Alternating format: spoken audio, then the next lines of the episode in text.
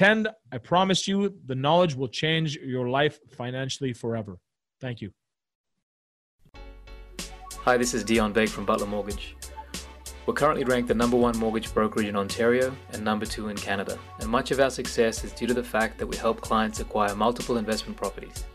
If you'd like to talk with a mortgage advisor who specializes in investment property, you can reach me at 888 684 8326. To learn more about what's going on in the world of investment property financing, check out episode 23 of the Breakthrough podcast, where I discuss the topic with Rob and Sandy. If you're looking for the skills and tools to succeed in real estate investing, you've come to the right place.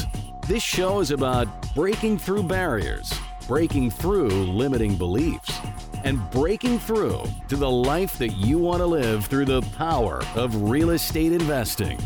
This is the Breakthrough Real Estate Investing Podcast. And now, here are your hosts, Rob Break and Sandy McKay. Okay, everybody, welcome to the show again. Thanks for being here. Um, Sandy, how are you?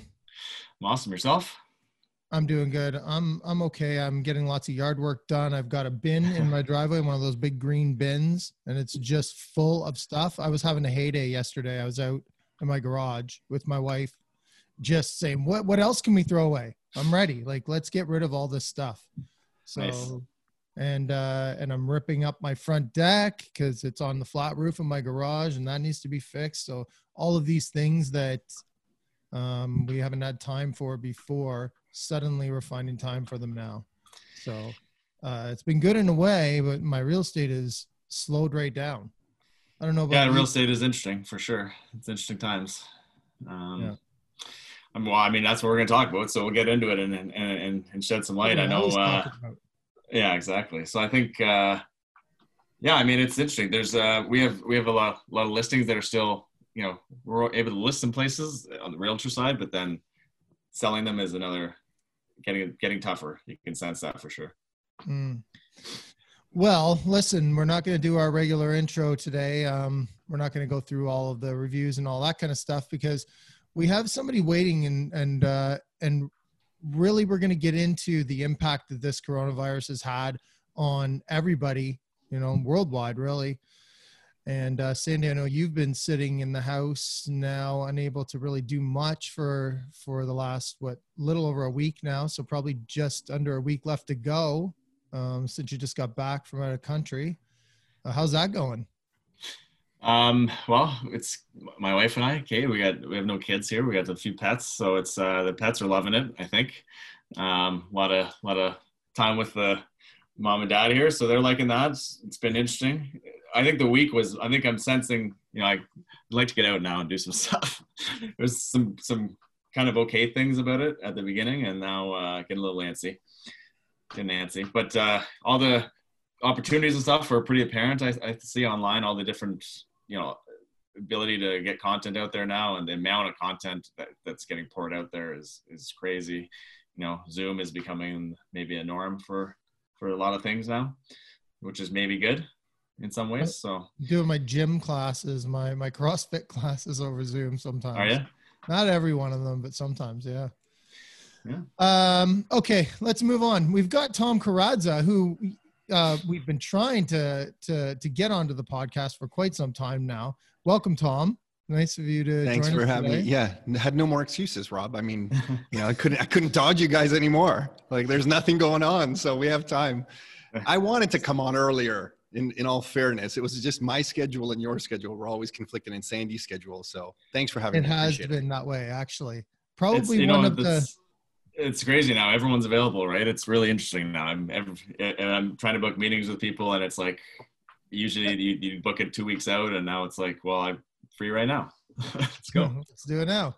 Yeah. Um, well, for those of you who don't know who Tom Karadza is, Tom, along with his brother Nick, founded Rockstar Real Estate, which is an investor focused brokerage in Ontario.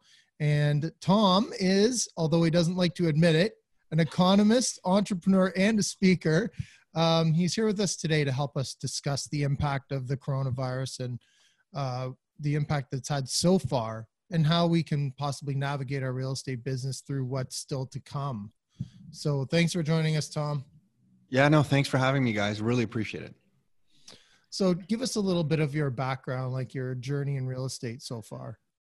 Um, that, that's a crazy question, Rob. My, uh, my mom, or our mom, my brother and I, um, have the same mom. As that sounds, that sounds pretty crazy to admit, but I guess it's true. Uh, our mom uh, was renting out rooms in Toronto in the boarding house that we lived in as our family home for 12 or 14 dollars a week back in the 1970s. Our father started flipping properties in the late 1980s. He got caught in the 1990 market correction where we almost lost all our money and went bankrupt as a family. We didn't go bankrupt, but we almost did. One house he was flipping in Mississauga went from $750,000 in value to 450 in 4 months. That almost bankrupted us, but we survived. He sold it 9 years later to break even. Nick and I started buying properties in the year kind of like the early 2000s. I want to say like 2001. I was working in the tech industry and I was taking the commissions that I was getting and buying rental properties in Hamilton. And all my friends were saying, everybody was saying, like, what are you doing? Like, why aren't you buying more like Oracle stock or Microsoft stock? Or back then it was like Cisco and all these companies. And Nick and I were buying rental properties. And uh, that kind of led to our journey of uh, just getting more and more involved in real estate. Nick Nick flipped his first property when he was 21. I started flipping properties, and then we decided to get our real estate licenses, and we started Rockstar Real Estate to to try and help people who want to invest in real estate. Basically, Rob, like you and Sandy, I'm sure, we felt we couldn't find people who were going to help investors. So we're like, hey, why don't we just get our real estate license bypass realtors and just do this ourselves. And that kind of grew into helping investors, and then it kind of get, led to the birth of uh, of Rockstar. So that was about uh, and 12 years ago that Rockstar was kind of born. Is that fast enough? Some I, did I give you too much or too little? No, that's good, Tom. Uh, I mean, obviously, there's more to it than just that, but uh, uh, thank you for, I guess, summarizing it, like and putting it into a nice little package for us all. Um, now, you started Rockstar Real Estate, and it's grown. You it's you know you guys have done a fantastic job. You provide education to investors. They can uh they're, they're, you have a membership program where uh they can learn pretty much everything about anything to do with real estate investing at any given time uh, through your you know membership inner circle and you hold these big events twice a year yeah, yeah, we do all that stuff. And you know, you're giving me a flashback. You know where I spent most of my I remember late 90s, I somehow convinced my wife to spend $5,000 on a box of tapes from an American uh, real estate trainer. You know those like American trainers that would come up to Canada, but I guess this guy was selling a box of tapes for $5,000. And I convinced my wife to take like we didn't have a lot of money but so $5000 was an enormous amount and i convinced her to allow me to spend this money on a box of educational real estate tapes. And I remember they landed at my front door in Mississauga in our very first house. And I ripped them open. I started listening to the tapes. And I remember thinking, oh my gosh, I know this stuff already. Like, I know all of the stuff that's on these tapes. Why am I not doing more? You know, when you have that realization, you're like, I don't need to learn anymore. Like, I just need to do you know and that was kind of the the the, the moment for me i'm like i just spent $5000 on these tapes. And I didn't even have a tape player in my car. I had to go to Zellers. You remember Zellers? Or my two Remember it. Yeah, No, no. Zeller. Okay, Zell- Oh, a couple of years ago. yeah, okay, okay, okay.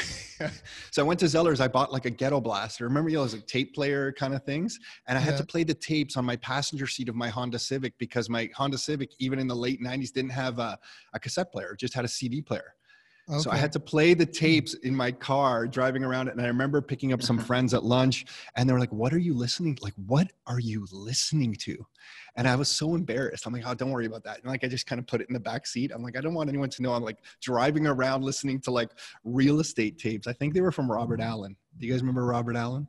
I think Yeah. they were from I haven't Robert done Allen. anything with them, but I know I don't know the name. I spent a lot. Yeah, I spent a lot with Robert Allen. I think for a year with those tapes, I got to go on like teleconferences um, with him and like Mark Victor Hansen or something like that. Anyway, you're now. So I'm, I'm now you. flashing. I'm flashing back. But that's why we started Rockstar. We really wanted to give Canadian, like you guys, we wanted to give Canadian specific information to people, and we wanted the activity of buying the real estate to be the big investment, not the education of real estate to be the big investment. Does that make sense? We're like, Yeah. hey, let's let's go do. Like, let's do. Like, we'll just share everything we know with you. We'll share it. Like, here's everything we know. Come to all the classes we can possibly put on. Let's go do stuff. I don't want to keep talking. Like, there's a point I feel in all of our investing careers, and I don't think you guys are like this, of course, but that people just get caught up reading and, and learning and, and looking for the next great strategy. And I found in real estate from our own family's experiences that you don't make money in real estate from trying to time the market. And I'm sure we're going to be talking about today's market right now, but you make money in real estate from time in the market. And I didn't come up with that saying. I can't remember what book I read it in, but you make money in real estate from surviving time in the market. And that's why we're like trying to give away a lot of education at Rockstar. We're like, hey, here's all the education just let's get in and survive. So when something hits like the corona coronavirus and it changes the market, we can survive it together. But that's how you make money by surviving the market. Now I'm going off on a rant, Rob. Well, a lot Sorry. of the biggest regrets that we hear from people is is either number one, they didn't they didn't buy something they had the opportunity to buy in the past, or number two, they sold something that they wish they hadn't. So totally, yeah, yeah. It's so not spending that, time uh, in, not not not it's all around time, right? Not having enough time in. And and you're and and the and the, you guys have grown so much since then too. Uh, I mean, how many agents are in the office now? Yeah, so Rockstar, uh, it was myself and, and and Nick at the beginning, and now I think there's about 50 licensed people here at Rockstar, and then our team inside Rockstar is also there's like you know a, a, kind of a team inside the office as well, um, maybe a dozen people. So yeah, we've grown um, it's been a lot of hard work as you guys know we're all just kind of plugging away it's been it's been hard work but we've grown and the amount we've worked with thousands of investors now. Um, we stopped counting we crossed a billion dollars in investment properties with investors some time ago.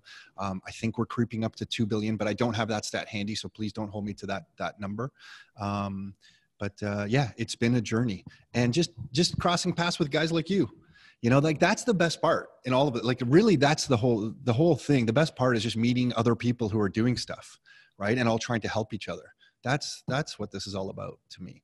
And then when we hit something like the coronavirus it really rings true to me how valuable our network is. Like i look at people like you rob and you sandy as you know part of my own personal growing network and i really think the value in my life isn't just my real estate the value in my life is the network and the value I contribute to that network because I know that network will then support me. Does that make sense? So Absolutely. It, yeah. So weird, weirdly, I feel like Rockstar has like almost accidentally created this group of investors. They're all supporting each other and helping each other. And when we hear that back, um, that's what uh, that's what we like the most. Well, it's funny. I was talking to a realtor yesterday, and uh, just you know not giving everything away, I guess, but uh, um, just explaining what I do and how I help investors. And they said, okay. And uh, yeah, once we got through, okay, great. So, so, how much do you charge for that? I'm like, not nothing. Am I? What do you? I don't charge anything. They they come back and they buy another house with me because I haven't steered them wrong and I've helped them through it. So I'm on the same boat. I like to I like to give as much as I can. Stand, you know, you're the same way, and and uh, and yeah, and then it comes back to you, right? Obviously things have changed a little bit over the past couple weeks. So what does that look like for you and, and what adjustments have you made? Okay, yeah, that's a good question. A lot of people have been asking us that. You know, what what adjustments are we making? And and and I think the adjustments have already been made from our point of view. And what I mean by that is because our family had such a near death experience with real estate back in 1990, and I know that seems like ages ago, but we learned a lot of lessons. So for the last 10 years, we ourselves have been practicing kind of a, a three pronged strategy where we think everybody should have cash or access to cash everybody should have some hard assets in their li- life as insurance and everybody should have some cash flow. So we've been gearing up for this for i would say a decade rob where we've been kind of ha- creating cash for emergencies and for survival having hard assets in our lives because we believe hard assets are are the one thing that just keep plodding along and growing in value and then creating cash flow ideally from those hard assets because it's the movement of money and the cash flow in our life that income component of it that we need kind of for survival. So um, during these times we haven't really made any adjustments. It's more just been a test of our theories like oh did it make sense to maybe hold on to some extra cash that we've been wondering if we should invest for the last five years but we've been purposely holding on to it was that wise and now it feels like it was wise and was has it been wise to buy real estate assets and hold them and yeah that feels super wise right now to me especially for what I think is coming in the next three, four, five years for us. And cash flow. Did it make sense to not just buy any real estate? Did it make sense to focus on cash flowing real estate, which I'm sure you guys get this a lot as well. A lot of people kind of I don't want to say attacked, but maybe look down on us a little bit because they're like, oh, you guys don't really know, know how to make the big money in real estate because you make the big money in real estate through appreciation and buying these properties. And, and we always, even though I grew up right next to Toronto and Mississauga, we were always kind of investing on the fringes of the GTA because we felt that's where the cash flow was. And some people didn't agree with us over the years, but now I feel like that was the best move. Like we stayed true to that. And I feel like that's been the best thing. So for us, it's been cash hard assets and cash flow ideally from those hard assets. That's what we've done over the last 10 years and it's helping us today. So i don't know if we've done anything specifically to, to change for today right now but all our kind of ideas are now i would say maybe helping us feel confident in this environment. Does that make sense? From a business standpoint absolutely. Um, yeah. and and congratulations that you guys have done that because a lot of people don't. And I noticed like even at Durham REI recently, uh, which is the uh, Durham uh, Real Estate Investors Club that I usually attend, which is tomorrow night, and now I think it's online. But anyway, um, there has been a lot of you know evaluating your portfolio, how you can strengthen it, where where you can, um, where you how you can prepare yourself for this kind of thing, right? So I think that's pretty important. Now on the other side, though, there is that um, human connection, right, with you and the tenants, and that's a whole different thing. Um, where I'm sure that there must have been some adjustments there. Like, have you run into any issues or any uh, any kind of um, any kind of preparation that you've had to do uh, to deal with the tenant issues that are going to arise from this? Yeah, first off, um, we were shocked with just kind of informally polling all the investors we work with at how many investors got rent on April 1st that were scared they were not going to get rent. I mean, I would say the percentage, and again, this is just informal data, is well over 90 or 95%. Um, so I was, I don't know about you guys, but I was like, we were, I, I think, yeah. yeah, yeah, we Damn. were just bracing for like, whoa, okay, what, what's going to happen here? But so that was, that was good news. But then on, on the human element, you're, you know, Rob, you're absolutely right is, uh, our property managers have been doing a great job with that. And when we've been encouraging them but thankfully we didn't even have to. They were proactive. And the way we handle things is communication.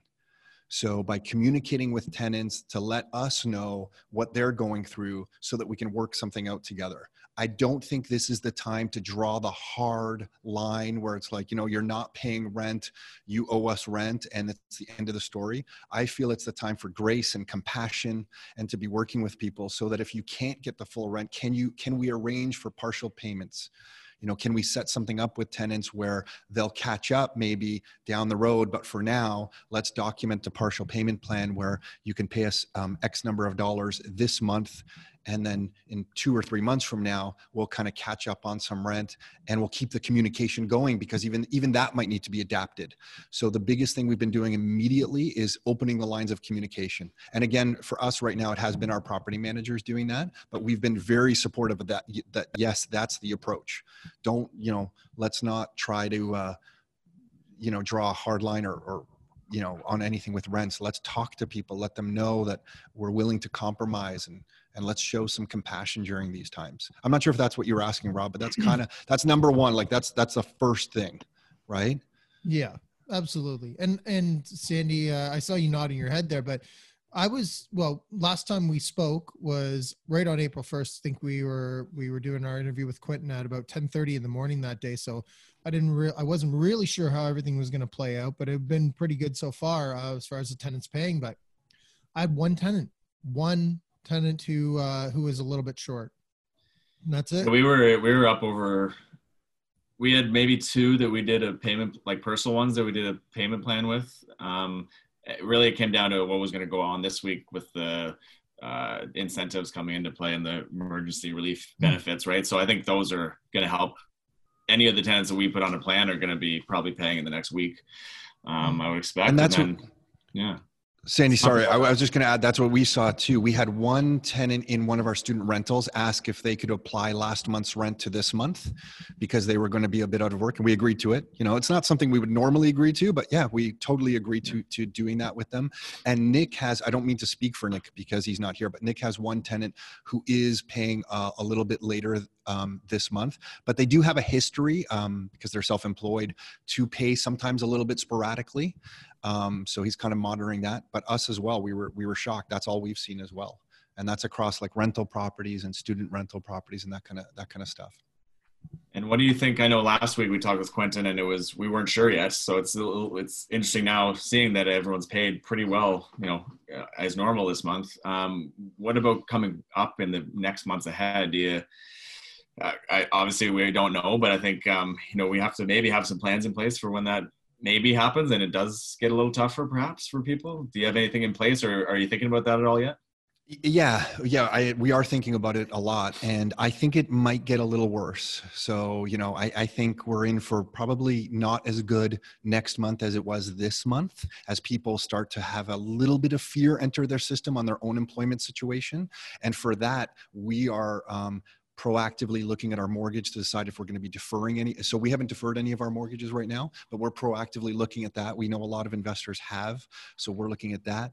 Um, and just trying to map out how long we could survive without any rent at all. Remember I spoke about like our having our emergency cash, just writing out our own plan on like how long can we go? Like how far can we survive? Because if we know that number, it allows us to make the decisions today on mortgage deferrals and that kind of stuff. So we're preparing ourselves to maybe make some mortgage deferrals, um, but we haven't done anything like that. So that's the biggest thing we're looking at right now for the future because I do anticipate next month's not going to be as easy as this month. I'm guessing, of course.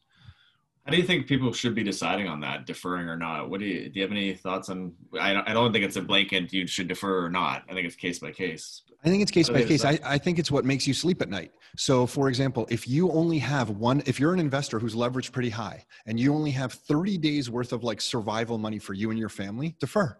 Like, what are we talking? There's no discussion here. Defer. But if you have enough cash in the bank, credit line access to survive for nine months without any mortgage payments, then you know take it on a month by month basis. So I would say it's whatever makes you sleep at night. And with one caveat to that, I do believe that credit lines, and I know I take some heat for sharing this, um, credit lines can't be looked at as guaranteed emergency money because the banks, we're going to go through a tightening cycle with the banks right now. There's no doubt anytime there's an economic change, the banks tighten their lending standards. So it should be no surprise to anybody that we're going to go through tightening. That part of that tightening may mean that banks reduce some of our credit lines that we all have on some of our properties. So if you're solely depending on your credit line as your emergency money to carry you through that, I would I would kind of break things up and like how much cash do you really have and how much is it available via credit line because maybe the banks change their mind and kind of reduce your credit line or or, or close it, right? And I'm only sharing that to try to.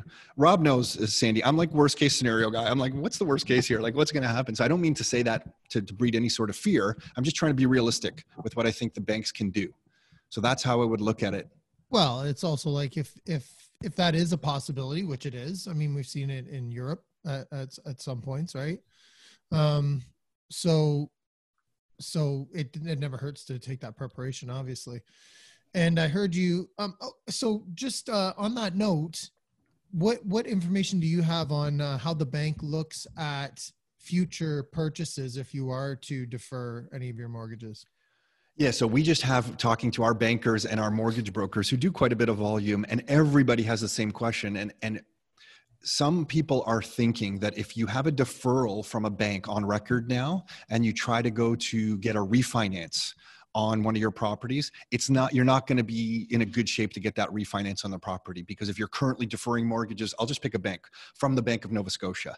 How motivated are they going to be to refinance you on one of your properties if you're currently deferring mortgages with them?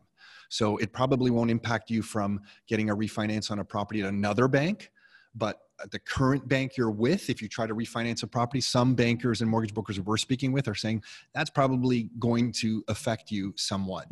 Um, and then some others are also saying that if you go for a refinance right now, you might want to be careful because you don't want to get a decline on your record. So if you are deferring mortgages right now at one bank and you go to that bank for a refinance and get declined, that decline stays on your record apparently.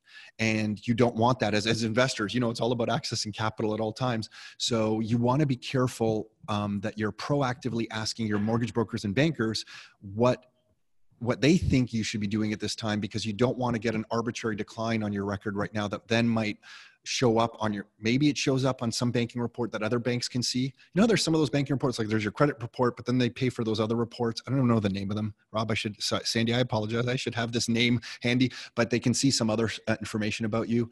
Um, I, uh, I don't know if that decline shows up across all banks or not. So you just want to be careful at this time. This is this is where those relationships in your network come uh, become very powerful. You want to talk to your banker, you want to talk to your mortgage broker before you make any moves. So on the same note, there though, wouldn't they be able to see the uh, the deferral from the other bank as well? Like yeah, agreed, agreed. Yeah, apparently not. Hmm. Apparently not, but I'm guessing just as much as you. But this is what we're being told that they they're not seeing the the deferral um, right now. And then the next question becomes like, if you're deferring, does it impact your credit? And most people are thinking it won't. However, some some of the uh, mortgage brokers we're speaking to are a little concerned that the banks might have some processes in place that report a missed payment to the credit bureau, even if you have a deferral. Hmm. So I think it's wise that all of us be watching our credit right now.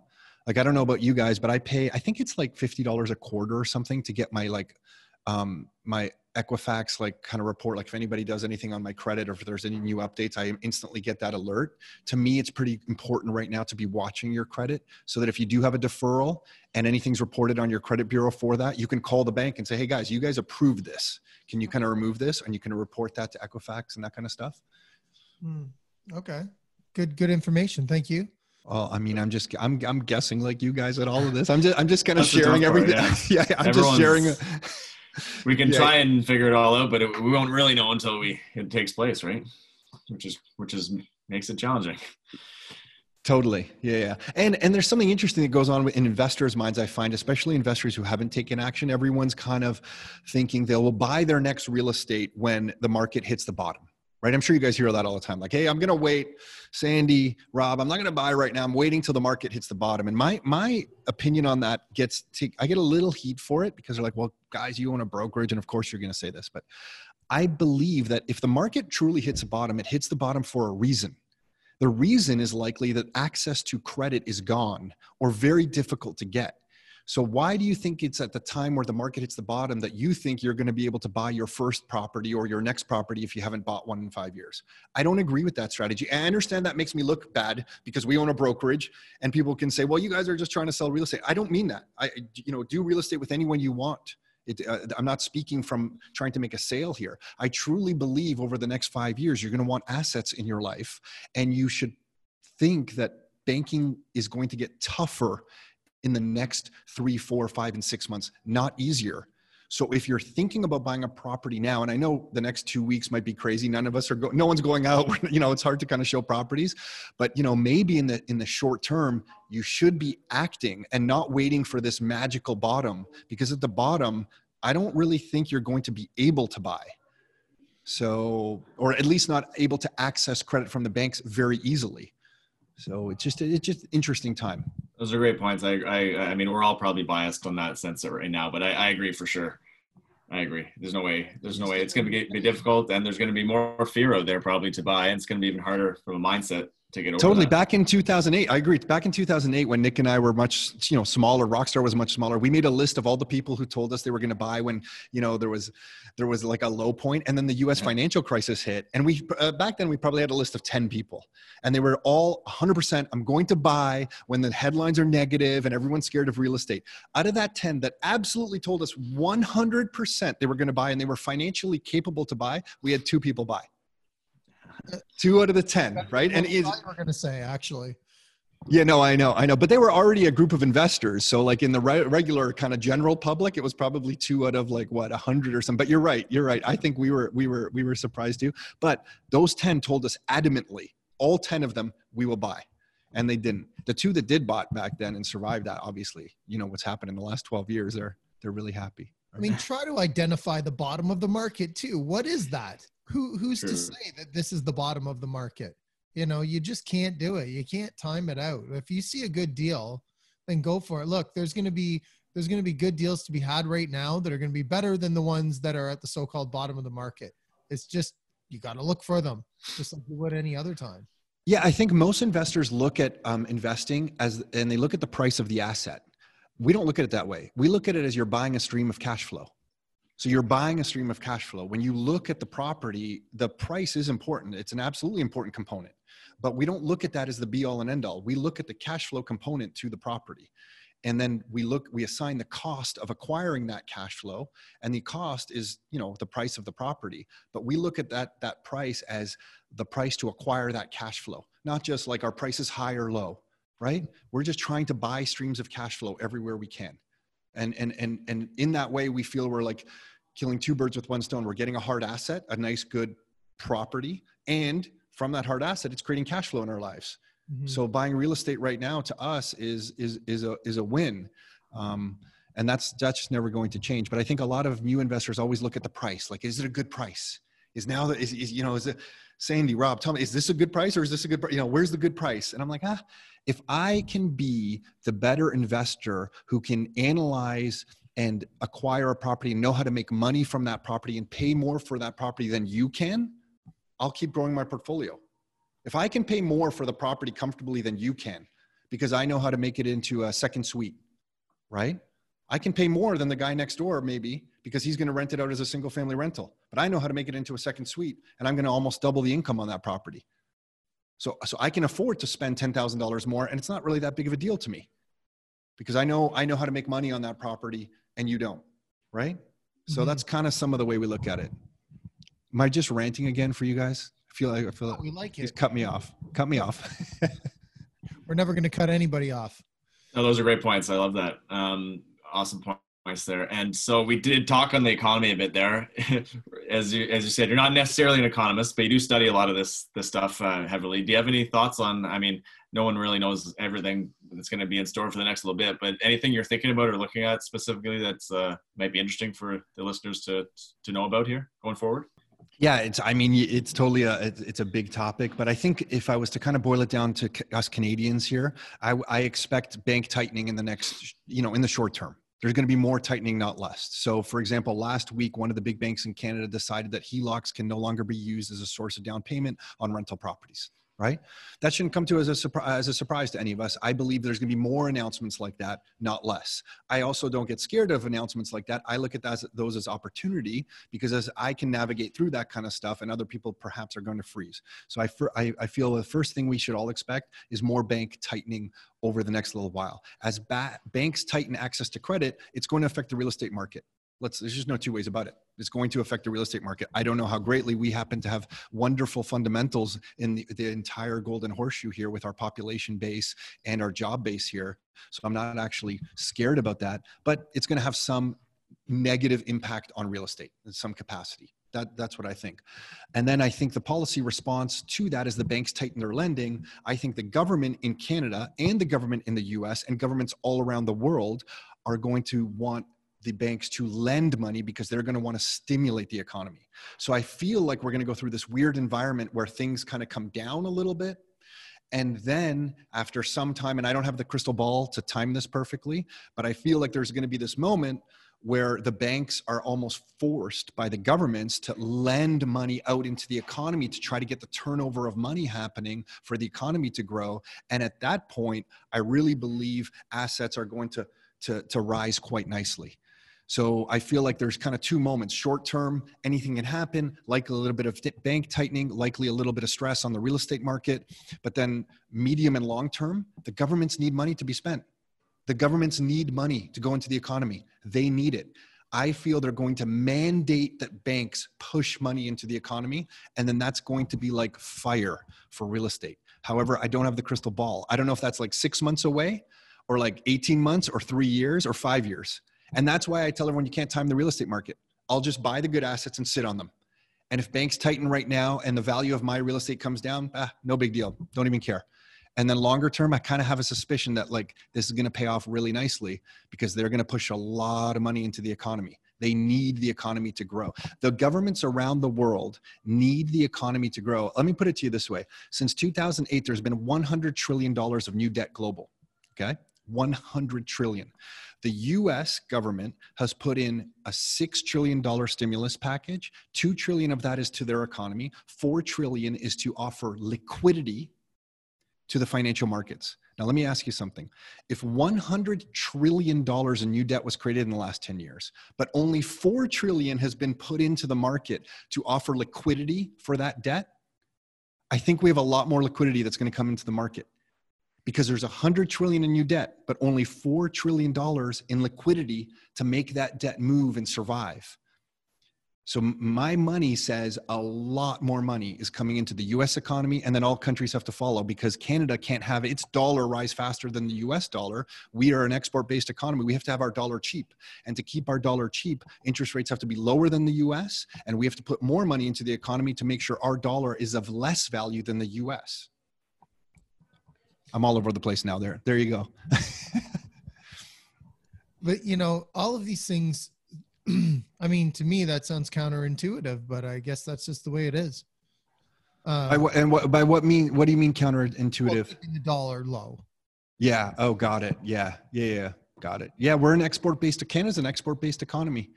So we want our dollar to be cheaper.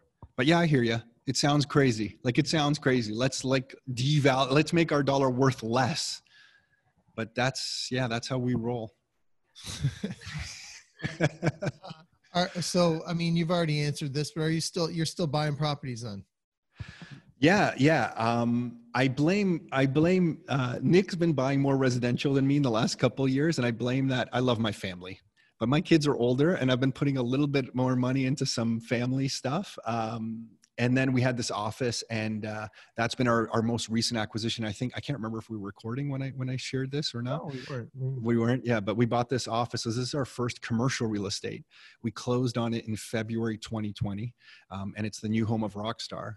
And the biggest economic crisis that is to hit and maybe maybe it'll be our lifetimes who knows happened one month later. So on a timing perspective that's pretty good. Close in February. Market comes to an end one month later. So yeah, we're still buying, and uh, you know we'll we'll we'll continue to still buy, right? So uh, we're we're believers in hard assets.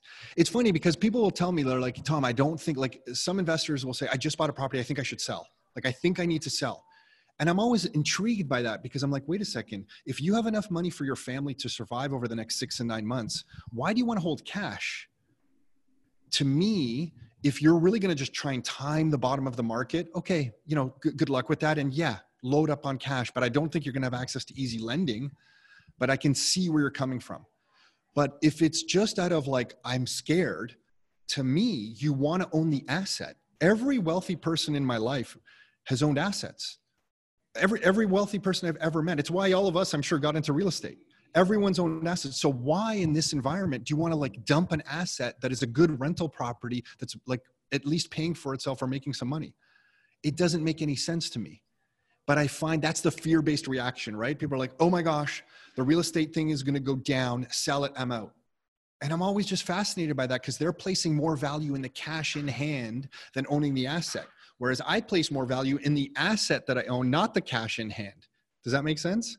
Absolutely. And that's yeah. so I'm always trying. Yeah. So and I'm sure you guys agree to all this kind of stuff. So, so uh, yeah, I'm preaching to the choir here. I know.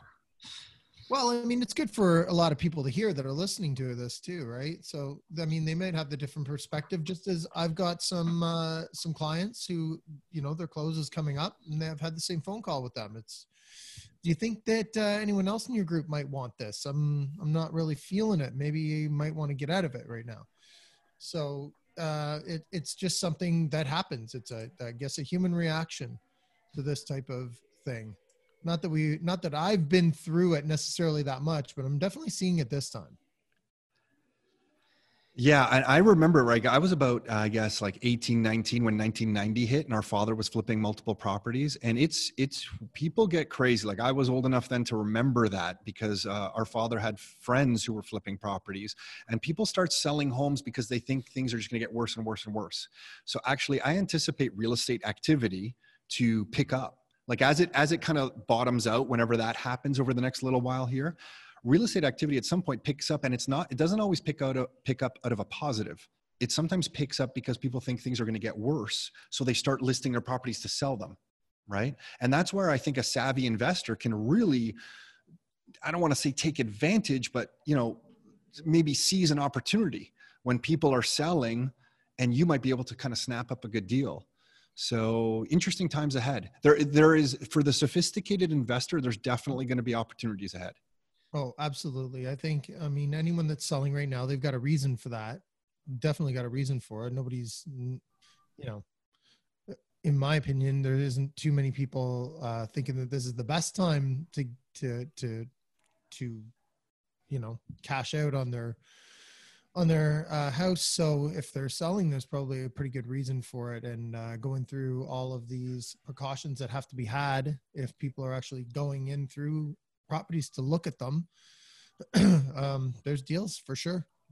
Knowledge is huge. Obviously, we talked about action and importance of that, experience with that, and uh, you know, great time to soak up some extra knowledge here too if you have some time. Um, become more of a sophisticated investor, like you said, because that's that's how you that's how you know what to do when the opportunities come. What are some things just to switch a little bit here? What are some things that real estate investors could do to to support, help the economy um, or the community, not the economy, sorry, the community at this time. I mean, there's a lot of, you know, we're starting to see a lot more things happen with the real estate world in general. I think um, there's our, there's some, there's some things we can do to help in our communities. What are some of those things if we're looking for some extra, extra things to do while we're bored here? yeah, well, we're all, yeah, we were just saying, I'm watching the Raptors games that are replaying on TSN and Sportsnet, and I'm treating them like live games. I'm like cheering. Uh, that's when I know I'm losing it, right? When you're cheering for recorded games like they're live. Um, anyway, I think that I think the first thing that we can all do is take care of ourselves. Number one, like protect this, protect your mindset you know what are you reading all day? What are you putting into your mind? I, I, feel like the best way we can help our own communities is to first help ourselves. Have the right daily routines to wake up and put positive information into your brain.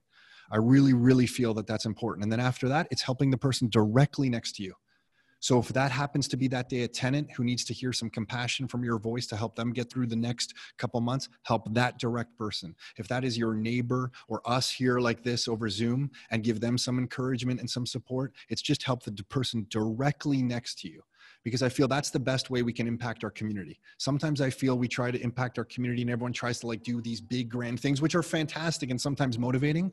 But I believe help yourself help the person directly next to you at the grocery store who needs a hand. You know be the friendly voice when maybe everybody's a little nervous in the grocery store. Help your family you know have some compassion at all levels during this time. And then beyond that i really think we can help local businesses the local person. I feel like in the next little while we're going back to local.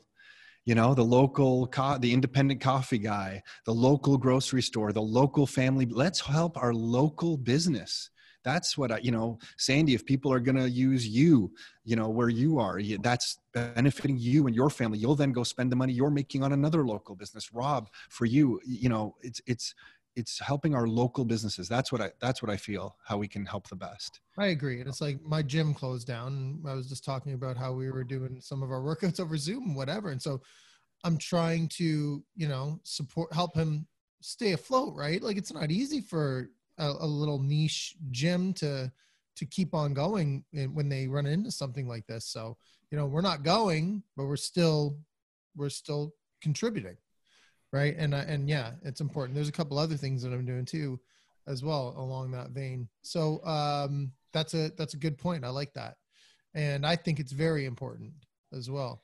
So yeah, if there's if there's somebody that um, that maybe has been helping you out, like even somebody that let's say cut your grass and they're not cutting your grass for you, you can still, you know, help support them.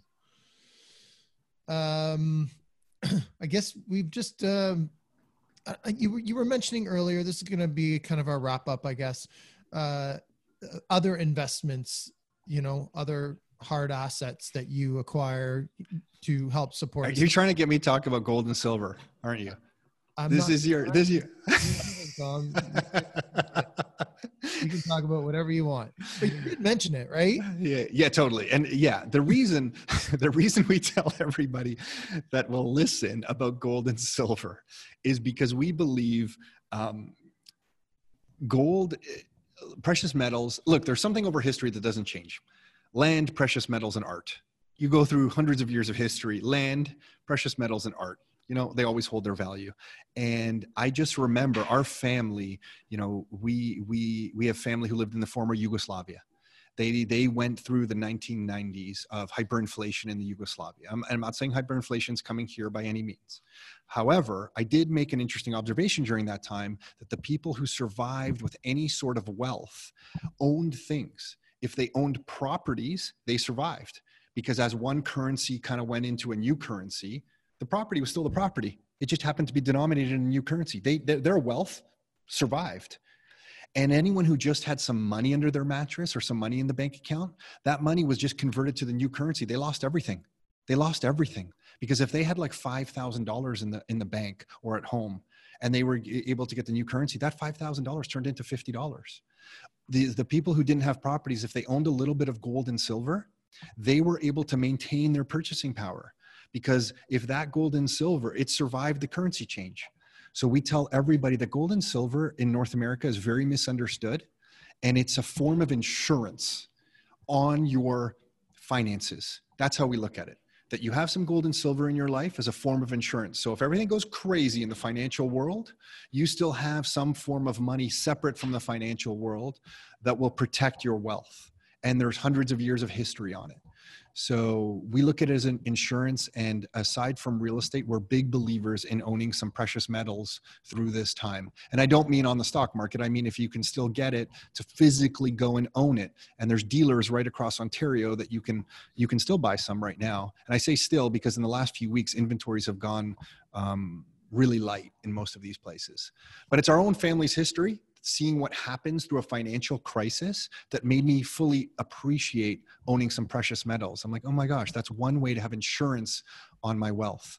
And uh, I don't want to be holding just, you know, just cash or dollar denominated things. I want to have other things. So real estate and gold and silver um, are, are important to me for those reasons. I don't know if that Rob, I don't, I don't know if that was clear, Rob, or not, but that's that's kind of how we think about it. That's pretty clear. Yeah. All right. get than that. Um, well, thank you. You know, I appreciate you coming on here um, and sharing all this stuff. And like we said, it's been a long time. I mean, not for anybody's fault, but we've really been trying to get you nailed down for quite what quite some time. So I'm just happy that you know I believe in it, it, this is actually a good opportunity to have you because you do have, despite what you think. I always have to preface this because Tom is like the most humble guy you will ever meet. You know, if I say something nice to him, he goes, Oh, I don't know about that. I'm just Tom trying to survive. That's me, you know. But really, you guys have built something great and you have a lot of knowledge that you can share. And this interview is definitely evidence of that. So, um, you can accept it or not, Tom, but thank you very much. Hey, we appreciate it. And you know what? Just watching what you guys are doing is inspiring for us too, because you guys have been doing that. You guys, I feel like, have been doing this podcast for a long time. I don't know when you started, but you sharing information the way you're sharing it, think how many people you've benefited. So thank you for you guys doing this. And we're going to have to return the favor now. So now you're going to, ha- and I want to do it in person.